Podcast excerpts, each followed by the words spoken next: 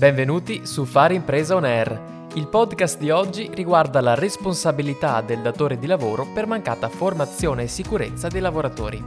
La normativa in materia di salute e sicurezza prevede da sempre che ciascun lavoratore debba essere formato adeguatamente sui rischi a cui va incontro nella sua attività e sulle misure di sicurezza da adottare per eliminare o almeno ridurre il rischio di infortuni. Ma cosa succede se il datore di lavoro non provvede a erogare la formazione sicurezza o se questa risultasse inadeguata? Ne parliamo con il responsabile dell'area sicurezza di Confartigianato Imprese Vicenza, Marco Zanchin.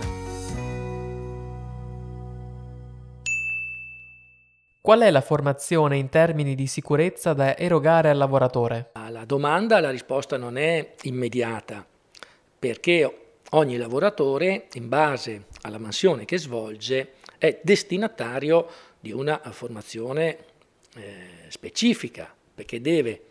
essenzialmente essere rivolta a eh, minimizzare i rischi per la sua salute e per la sua sicurezza nell'espletamento della singola mansione. Dobbiamo però premettere che ciascun lavoratore deve essere formato in maniera eh, cosiddetta generale e specifica perché un accordo Stato-Regioni emanato ancora intorno a dieci anni fa ha stabilito che ciascun lavoratore deve essere formato con un certo numero di ore di formazione generale e un certo numero di ore di cosiddetta formazione specifica. Questa formazione specifica è parametrata al livello di rischio cui è esposto il lavoratore e quindi varia da un minimo di 4 ore per le attività cosiddette a rischio basso per un massimo di 12 ore per le attività a rischio cosiddetto elevato. È compito del RSPP aziendale o del consulente sicurezza di valutare ciascuna mansione per mansione all'interno dell'azienda qual è la formazione eh, sicurezza da erogare a quel lavoratore. Se per esempio il lavoratore svolge delle mansioni particolari, quali possono essere quelle della guida di determinate attrezzature come i carrelli elevatori oppure altre attrezzature di sollevamento, oltre alla formazione base e specifica occorre anche erogare una formazione adeguata su come si debbano usare in sicurezza questa tipologia di attrezzature. Quindi occorre valutare bene, eh, mansione per mansione svolta dal lavoratore, eh, quali sono gli obblighi formativi per ciascuno di essi in relazione all'attività che vanno a svolgere. Cosa rappresenta l'attività di formazione nel processo di prevenzione dei rischi? Bisogna ricordare che l'attività di formazione è uno degli obblighi fondamentali che il datore di lavoro deve adempiere per garantirsi una implementazione di una sicurezza effettiva all'interno dell'azienda.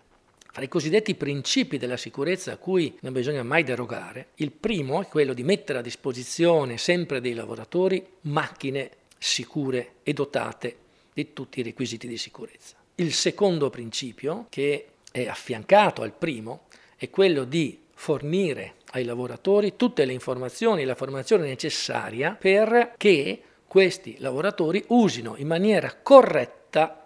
queste attrezzature. Quindi l'attività di formazione è un cardine della salute e della sicurezza aziendale. È chiaro che se succedesse che io do al mio lavoratore una macchina, un'attrezzatura non sicura,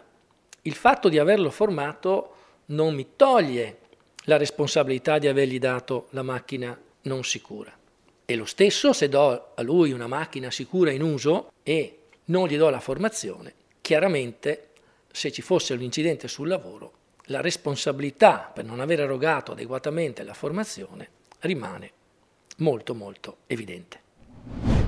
E per i lavoratori con tanti anni di esperienza è prevista comunque la formazione? Questa è una domanda che spesso mi sento porre da datori di lavoro che considerano a volte la formazione in sicurezza come ridondante, come inutile. Anche perché è vero che a volte i lavoratori sono più esperti nell'uso delle attrezzature o delle macchine o degli impianti, più dei docenti sicurezza che cercano di dar loro più dei concetti su come affrontare di principio l'attività lavorativa che come invece gestire in dettaglio la sicurezza della singola macchina, della singola attrezzatura. Tuttavia non basta l'esperienza del lavoratore per definire che ha anche tutte le conoscenze per lavorare in sicurezza, anzi mi è capitato più di qualche volta di assistere a delle prove pratiche di utilizzo di macchine ed attrezzature, pensiamo per esempio ai carrelli elevatori, in cui l'esperienza lavorativa del conduttore del carrello era evidente, ma altrettanto evidenti erano alcuni errori di guida e di conduzione del carrello che egli aveva sostanzialmente imparato in maniera cosiddetta sbagliata. Quindi è necessario comunque fornire al lavoratore quelle nozioni di salute e di sicurezza che sono basilari per poter utilizzare le macchine le attrezzature in maniera sicura. E se il lavoratore, nonostante la formazione ricevuta, si comporta in maniera imprudente e si infortuna, il datore di lavoro è comunque responsabile? Eh, sì, questo è un punto eh, parecchio dibattuto all'interno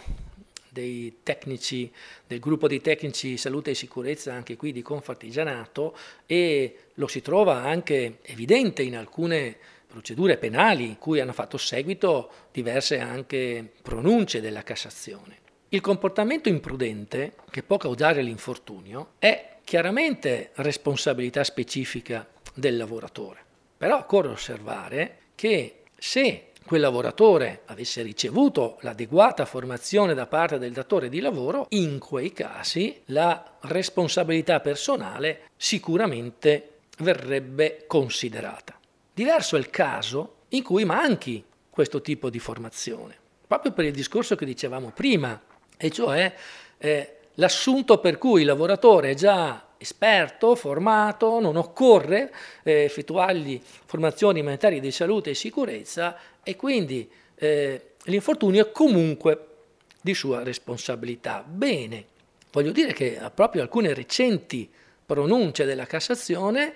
a situazioni di questa natura hanno sostanzialmente ribadito che al lavoratore va erogata comunque la formazione generale e specifica in materia di salute e sicurezza, perché l'infortunio anche per un lavoratore esperto è stato addebitato al fatto che gli è mancata la formazione per cui non avrebbe potuto essere informato in maniera adeguata su quali dovessero essere quelle attrezzature idonee da utilizzare in una particolare situazione. Per cui il consiglio a tutti i datori di lavoro è quello di provvedere a effettuare la formazione generale specifica, perché solo avendo formazione generale specifica si hanno delle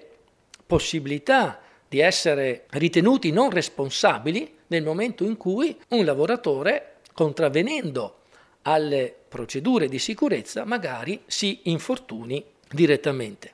Nel momento in cui l'infortunio accadesse e si verificasse la mancata erogazione dei corsi di formazione, è gioco facile da parte della magistratura attribuire la causa dell'incidente, anche se c'è magari una corresponsabilità diretta da parte del lavoratore, comunque la magistratura attribuirebbe a una carenza formativa del lavoratore l'incidente, quindi la responsabilità, quasi come un peccato originale, ricadrebbe in capo al datore di lavoro. Quindi il mio consiglio, forte consiglio, è quello di verificare costantemente che tutti i lavoratori siano istruiti e formati adeguatamente sulle rischi relativi alla propria mansione, con un minimo legato agli obblighi di legge e magari anche con attività di natura addestrativa che possono essere comunque registrate e verbalizzate in maniera anche light,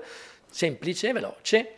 ma tale da dover un giorno poter dimostrare, in caso di infortuni gravi, che il datore di lavoro aveva fornito tutte le informazioni e le istruzioni necessarie.